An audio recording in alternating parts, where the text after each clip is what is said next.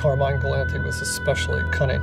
Not simply a predator himself, but um, a leader of predators. He was known as the boss of all bosses. He, he was feared by everybody.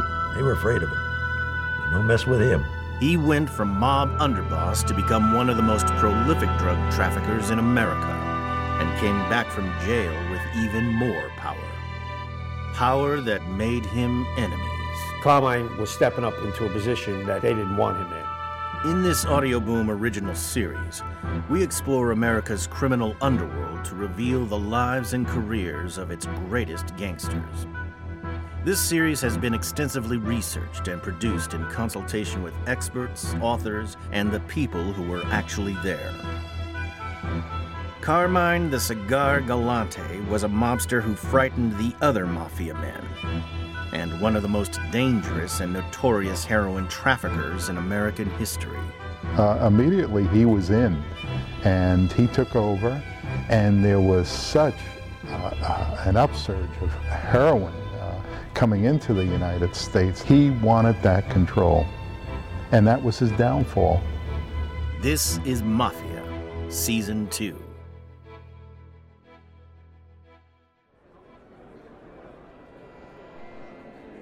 In 1957, a gathering was held in Palermo, Sicily. It was in honor of a very special guest from America, Joe Bonanno, the powerful boss of the Bonanno clan, one of the five major crime families in New York. Former narcotics agent Frank Panessa. He he was, uh, uh, if if you liken him to the uh, uh, the Godfather movies, he was like Don Corleone. When he went to Sicily, he was honored. It was like, you know, the king has returned, and and they showed the greatest respect uh, for Joseph Bonanno when he was there. I mean, the the uh, Sicilian mafia really treated him like royalty. Traveling with him was his trusted underboss, Carmine Galante. He was a known assassin, and um, so he carried a lot of weight in a business where weight counted an awful lot. Galante and Bonanno were meeting with the Sicilian mafia to discuss the possibility of trafficking heroin into the United States. There, it was decided that Galante would be Bonanno's heroin emissary, setting him on a course he would be on for the rest of his life.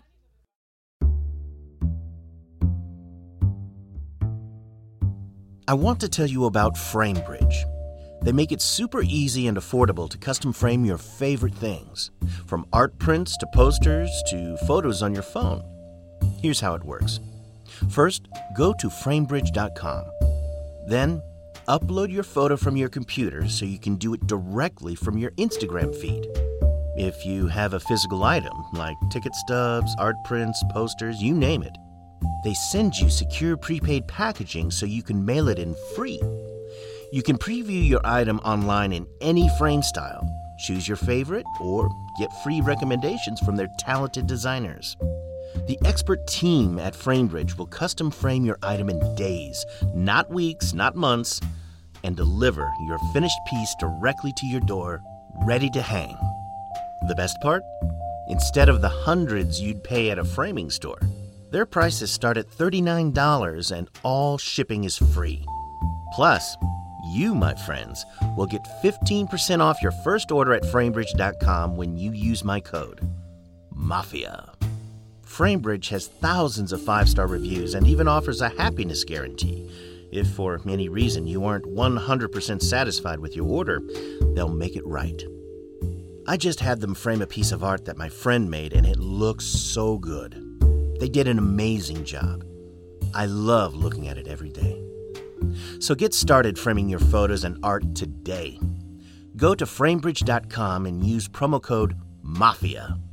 You'll save an additional 15% off your first order. That's framebridge.com promo code MAFIA. Framebridge.com promo code MAFIA.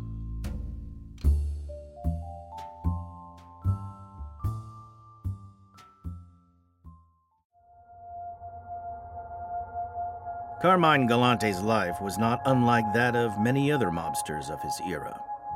He was born in 1910 in East Harlem after his parents had immigrated from Sicily a few years earlier. Pre war New York was a tough time for many immigrants. Poverty was everywhere, and gangsters controlled a multitude of businesses through sheer fear and intimidation. Between 1890 and 1920, New York City's population grew by 3 million people. Historian and journalist Doug Valentine.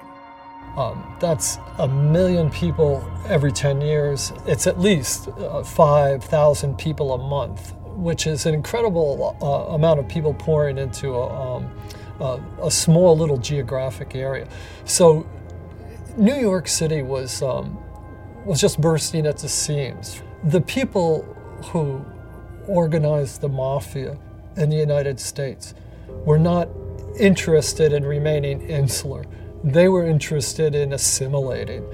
And they weren't interested in assimilating into, in, in a traditional way, by starting out as um, day laborers and working for 30 years to um, uh, put their kids through into to college or something. The people who organized the mafia were interested in going right to the top, straight to the top. Well, and they grabbed for power in the only place they could, and that was in the rackets. Um, uh, labor racketeering, extortion, murder, bookmaking, uh, especially bootlegging, and of course, narcotic trafficking. Um, and those things were a lot easier to get involved with in this period of, of um, tremendous expansion that, that New York City was going through at that time. Galante grew up in this crime centric environment and was not immune from it.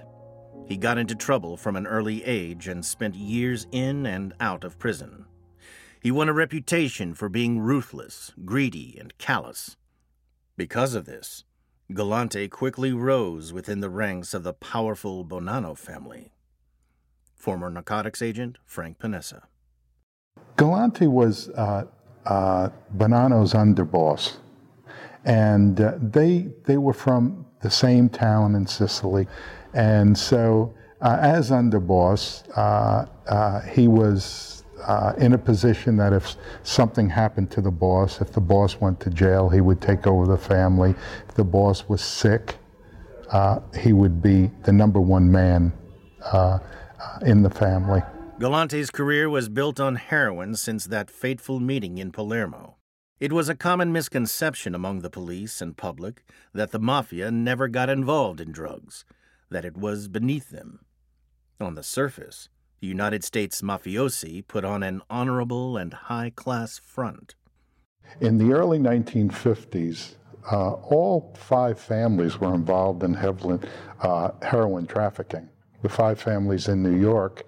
Um, it is estimated that 35% of the members were, were dealing in heroin, which is uh, quite a large percentage within that criminal underworld, the only thing that matters is power and um, the ruthlessness with which power is applied.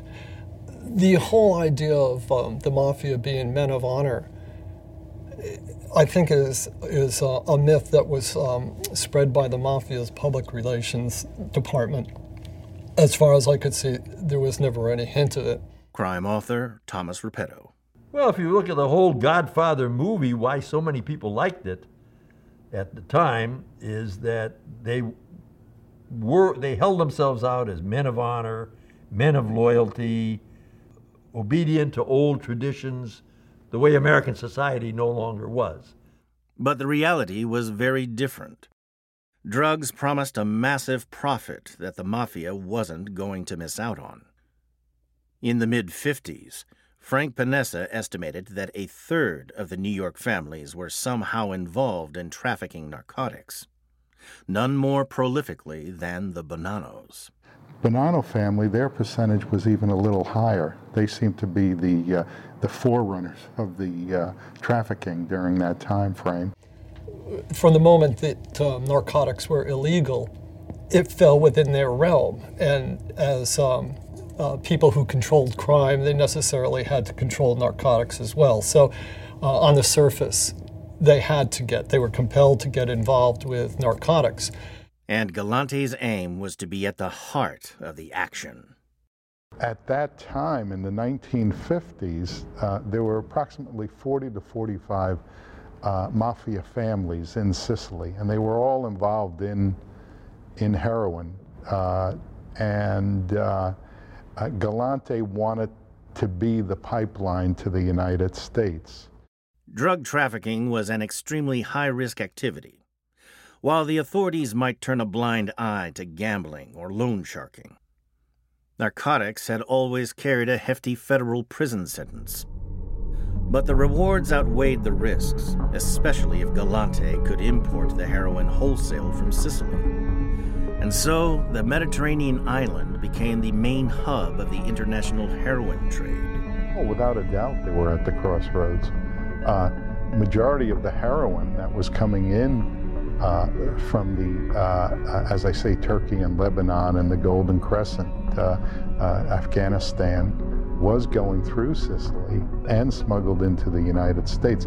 The complex international journey of how the heroin made its way to America became commonly known as the French Connection. The opium poppies were grown in Turkey and were then refined into a morphine base, usually in Lebanon.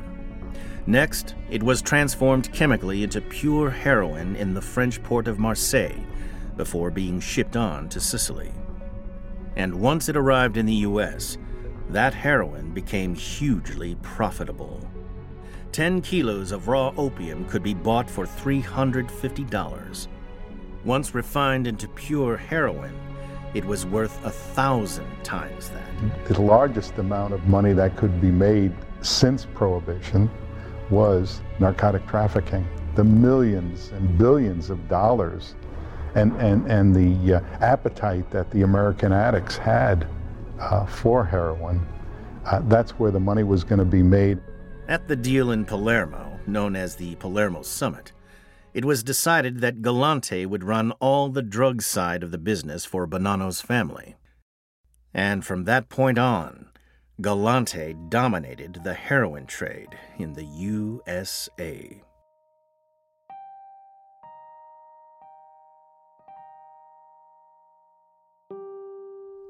I want to thank this week's sponsor, Lightstream. I think we can all agree that saving money is a good thing. Want to know a super easy way to save?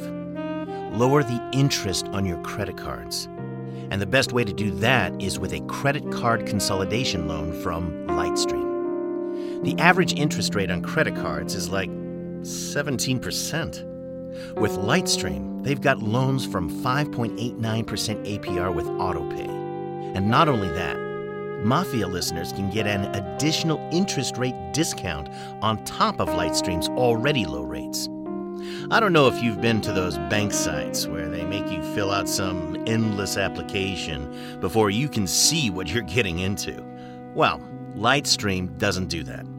They have a calculator right there that tells you exactly what you need to know before you even get started.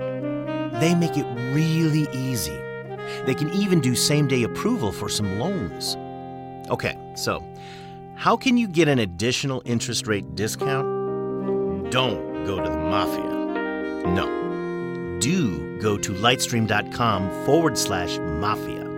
L I G H T S T R E A M dot com forward slash mafia. And here's the fine print, subject to credit approval. Rate includes 0.5% auto pay discount. Terms and conditions apply, and offers are subject to change without notice. Visit lightstream.com for more information.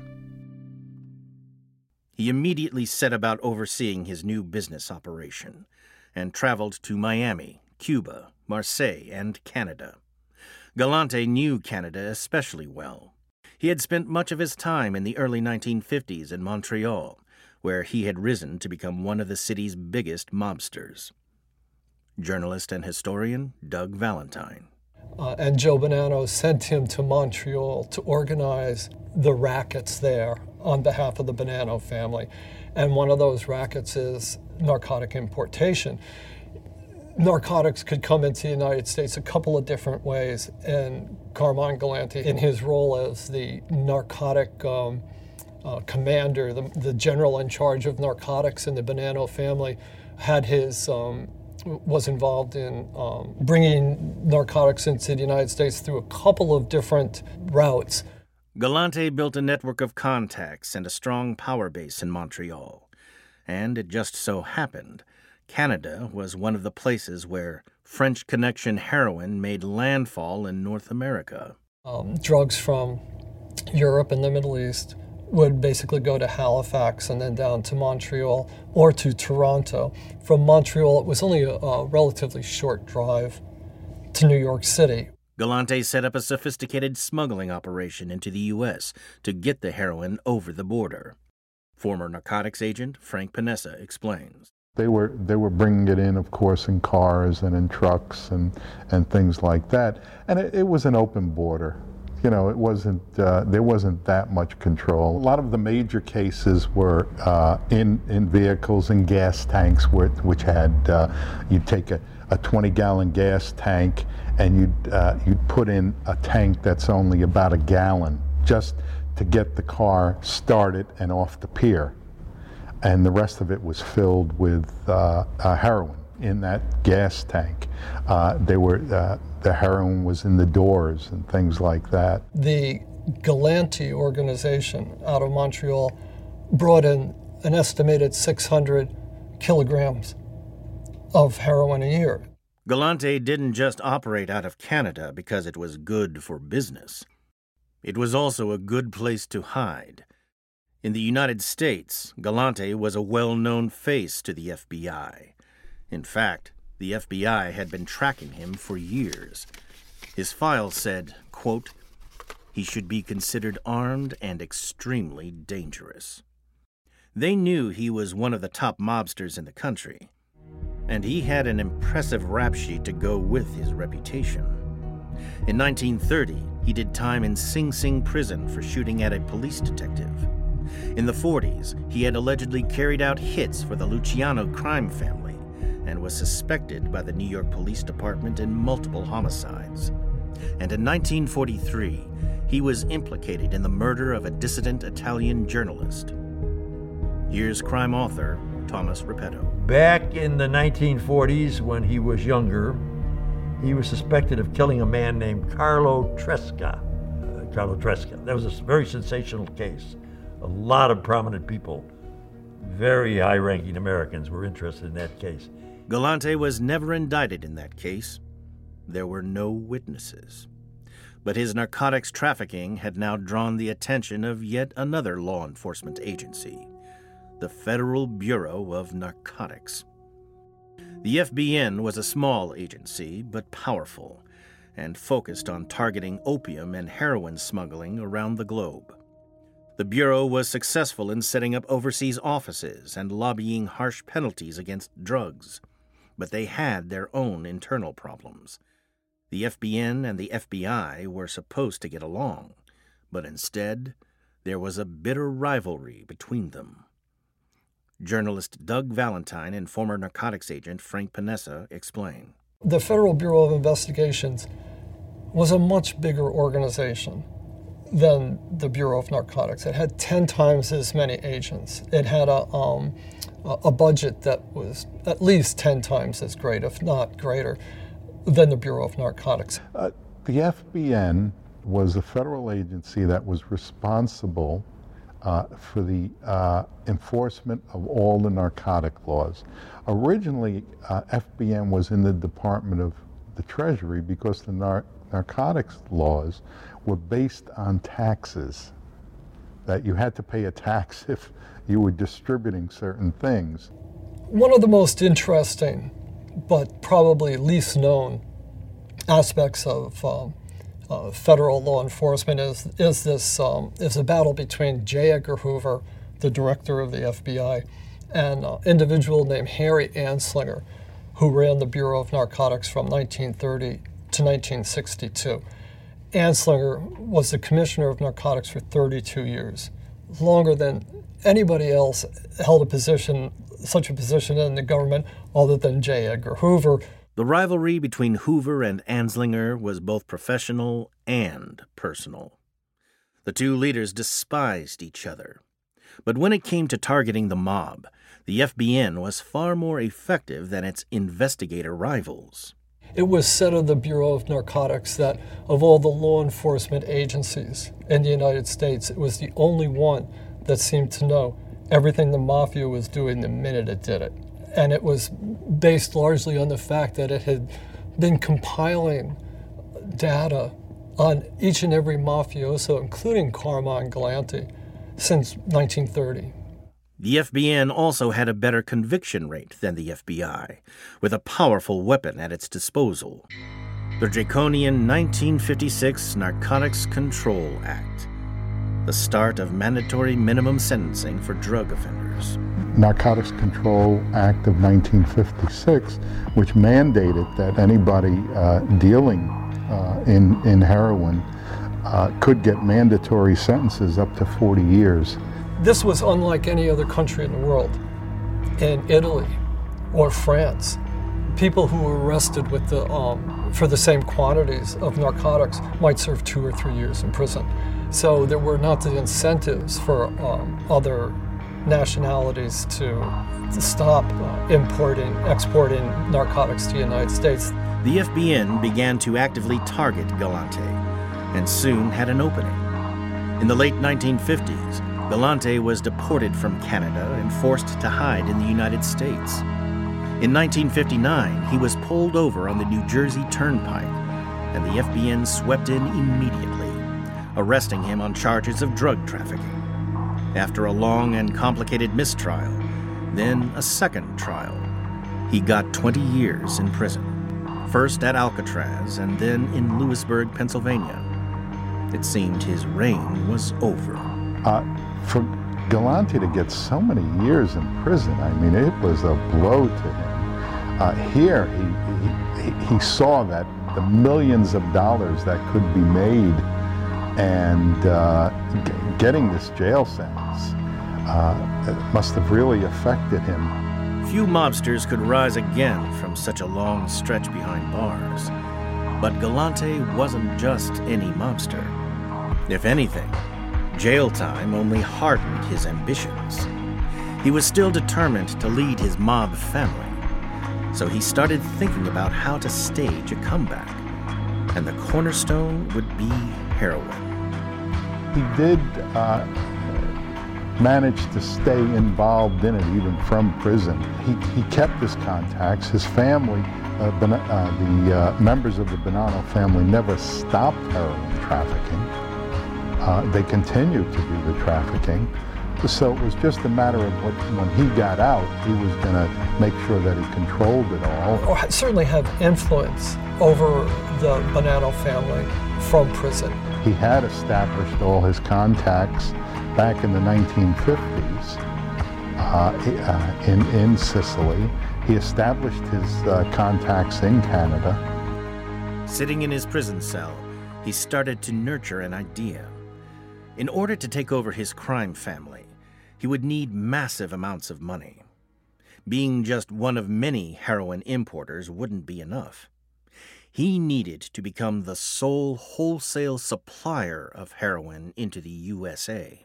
He wanted to control that, that spigot, and he could open it and close it uh, when he wanted, where he could turn it on and off and, and control the price.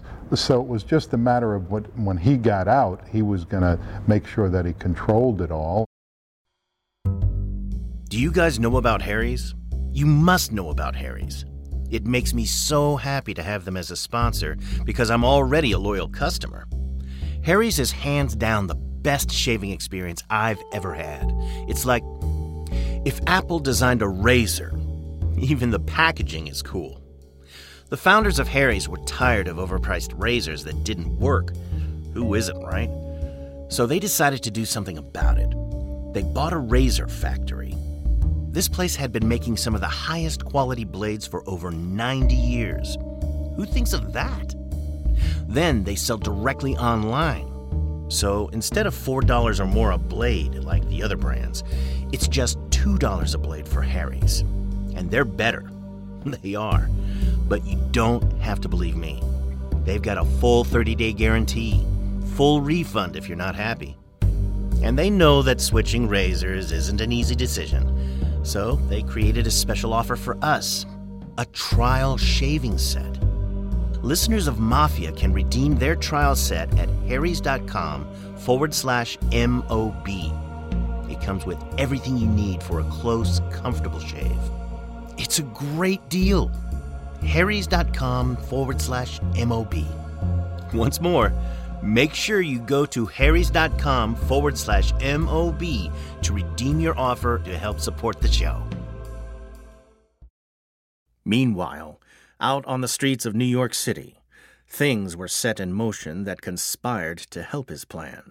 Heroin was becoming ever more popular. The heroin use was on, on the uprise, and it continued to be that way because there was so much of it, and the price was right because there was so much of it. In the streets of New York, heroin was now the drug of choice, and local law enforcement just couldn't understand how the supply kept growing, as former NYPD detective Bill Clark explains. We really weren't hip to just the whole drug trafficking thing, where it was coming from and how behind it the mafia was. We didn't realize the hand that the mafia played in it. And uh, as time went on, we realized how far behind it they were, including Carmine Galante, who apparently set up the whole French Connection thing. The number of addicts had boomed from 50,000 at the time of Galante's arrest to 500,000. Politicians attempted to stem the tide, but they failed. Heroin started to have a devastating effect on many of its users and the communities they lived in. It destroyed a lot of lives. And it, it, when I first became a policeman, heroin was the drug of choice, if you will, and it was very few working class neighborhoods that weren't losing their sons uh, or or daughters to the heroin trafficking and uh, to heroin use. Well, uh, the addicts, of course, are the end products of it, and, and you take an addict who had an average habit of uh, one or two hundred dollars a day, think of all the stuff he has to rob and all the muggings and, and, and robberies. And that had a severe effect on uh, what was going on in the United States. The millions of dollars that were, were, were being made, it, it was astronomical. Uh, in, in, the one little cell that I was involved in, uh, we were bringing in a million dollars a day. You know, it's $350 million a year. It's, it's larger than most uh, Fortune 500 uh, corporations. So uh, the money was unbelievable. Anytime there's a big pool of money around, somebody's going to try to get into it. The desire to control the flow of heroin and seize the vast profits created turmoil among the mafia families. And so wheels began to turn that moved along Galante's plan. While he was in prison, there was a rebellion within the Bonanno family, and um, it was largely over narcotics. Joe Bonanno was forced by his fellows to retire after plotting and failing to kill some of his mafia rivals. Many of the capos, or captains under him, retired as well, or were killed. And then the Bonannos went to war with the other families as they tried to install their own ineffectual leaders. In the chaos, a power vacuum opened up. Galante began to concoct even bolder plans. He wouldn't just take over his own family, he would also take on the biggest family in New York, the Gambinos. Carlo Gambino had built up his family into the city's toughest clan with the most profitable rackets and the deadliest killers. Galante decided he would crush the Gambinos and one day become the head of all the mafia. The capo di tutti capi, or boss of all bosses. With unseen forces working in his favor, Galante knew he could realize his plan, if only he could get out of prison. And then right in the middle of the heroin craze, his wish was granted. In early 1974, Carmine Galante was paroled.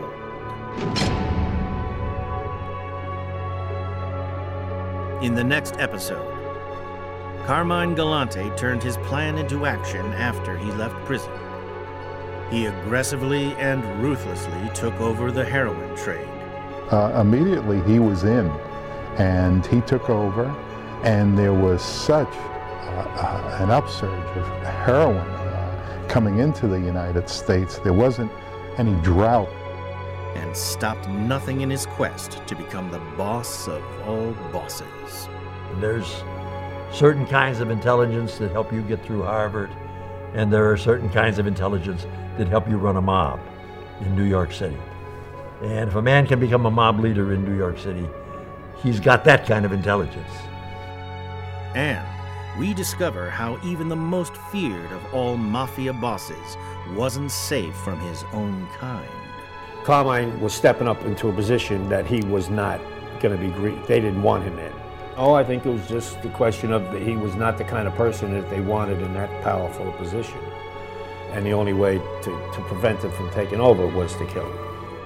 This has been an Audioboom and World Media Rights co production, hosted by me, Fleet Cooper. It is produced by Audioboom's Ben Hosley and Rachel Jacobs and Bettina Vasquez for World Media Rights.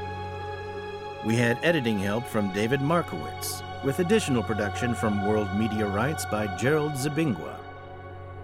David McNabb is the series creative director, and the executive producers for Audioboom are Brendan Reagan and Stuart Last.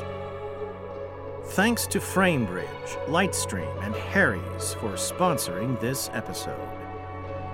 Follow Mafia on Spotify or subscribe on Apple Podcasts, Stitcher, or wherever you find your favorite shows.